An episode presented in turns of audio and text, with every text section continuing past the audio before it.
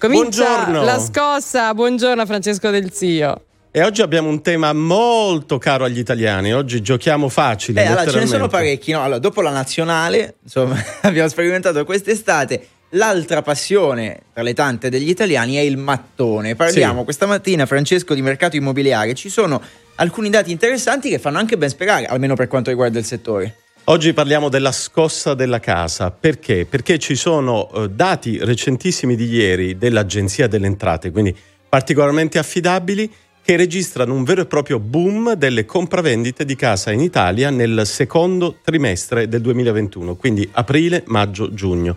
Eh, gli acquisti di casa sono aumentati in Italia di oltre il 73%.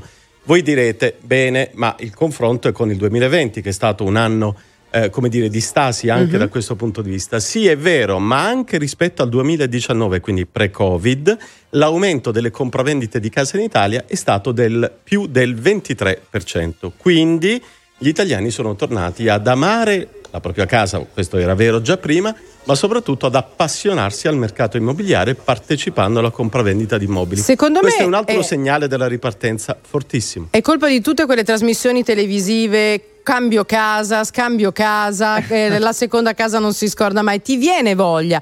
Però il fatto è che qui siamo sempre a piangere miseria. Dove li troviamo i soldi per fare un mutuo e poi comprarci una casa? Soprattutto le coppie giovani. Barbara mi fa sempre le domande migliori, naturalmente. In È ironico, ovviamente. in realtà, no, in realtà, accanto al boom delle compravendite c'è anche un livello molto elevato di mutui erogati dalle banche e c'è un provvedimento del governo che aiuta le giovani coppie a poter ottenere un finanziamento con la garanzia dello Stato. Piuttosto, perché gli italiani cercano nuove case? Perché la pandemia ci ha consegnato dei valori che oggi riteniamo decisivi per vivere bene. Per esempio, la ricerca di case oggi è dominata dalla presenza di verde, la possibilità di avere un giardino, la possibilità di avere una casa che sta in un complesso eh, ricco di verde o addirittura la scelta di andare a vivere un po' più fuori città proprio per poter godere dell'ambiente. Questo è un trend fortissimo negli ultimi mesi. A proposito di cosa ci ha lasciato la pandemia e a proposito di dati, Francesco, eh, andiamo a vedere un po' un attimo quali sono le città in cui questa tendenza, perché tu dicevi c'era già prima, effettivamente noi la passione per la casa di proprietà, mi confermerai, l'abbiamo sempre avuta. È una caratteristica storica degli italiani che li distingue per esempio dal mondo anglosassone. Però le città in cui questa compravendita, i dati sono schizzati maggiormente rispetto ad altre? La città record nei eh, secondi tre mesi, abbiamo detto aprile, maggio, giugno del 21 è Genova. A Genova abbiamo un boom straordinario di compravendite e un aumento significativo dei prezzi. La seconda città è la capitale, è Roma, che in realtà aveva attraversato negli ultimi anni eh, una fase di stasi del mercato immobiliare che ora sta riprendendo invece con grandissima forza. Sai che io non ho capito questo meccanismo perverso per cui c'è stata la pandemia, molti hanno perso il lavoro, i prezzi delle case però si sono alzati, anche gli affitti, eh, banalmente. Gli affitti si stanno alzando, i prezzi delle case in realtà, eh, per fortuna potremmo dire, sono cresciuti molto meno rispetto al boom delle compravendite. L'Agenzia delle Entrate registra un aumento dell'1,7%.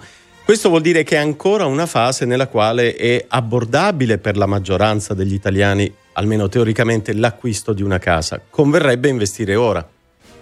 Francesco, poi a proposito del fatto di questa passione degli italiani, tu dicevi giustamente prima che altri popoli, altri paesi non si fanno così tanti problemi come ce li facciamo noi a vivere in affitto, che comunque è una dimensione assolutamente presente da noi, ma adesso insomma dovremmo capire gli italiani, insomma è cosa non facile, ma perché secondo te abbiamo questa passione come anche per la macchina? Adesso lo sharing stiamo vedendo che sta prendendo piede e ne abbiamo parlato, ma come mai dobbiamo possederla la casa? Cioè dobbiamo sapere che è ufficialmente nostra.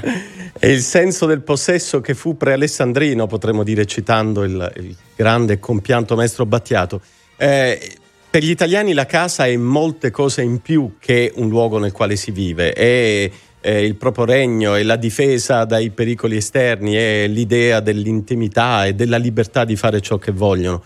Eh, tutto questo è molto vero per l'Italia, è vero per la Spagna, quindi per i popoli latini, come sappiamo è molto meno vero per i popoli del nord Europa o per il mondo anglosassone. È un- Eh, non è un dato negativo, se vogliamo è una forma di sicurezza anche psicologica degli italiani. E poi l'idea di lasciare qualche cosa ai figli. questa cosa che rimane dai noi, poi la casa resta a vero, te, eh, noi vero, ce l'abbiamo. Proprio vero. E poi a proposito del fatto che a noi piace, o comunque piace, insomma, c'è una grande quantità di risparmio privato, forse anche quello è un metodo di investimento che uno ritiene un po' più sicuro, cioè compro una casa, un bene, lo metto da parte, chissà che non lo metta anche a reddito, insomma, è quel tesoretto in più che posso conservare per le emergenze. Finisce qui la scossa di oggi, Francesco Del Sio, ti ritroviamo venerdì prossimo, sempre alle sette e mezza, intanto buona giornata e buona Grazie, settimana. buona scossa a tutti, ciao!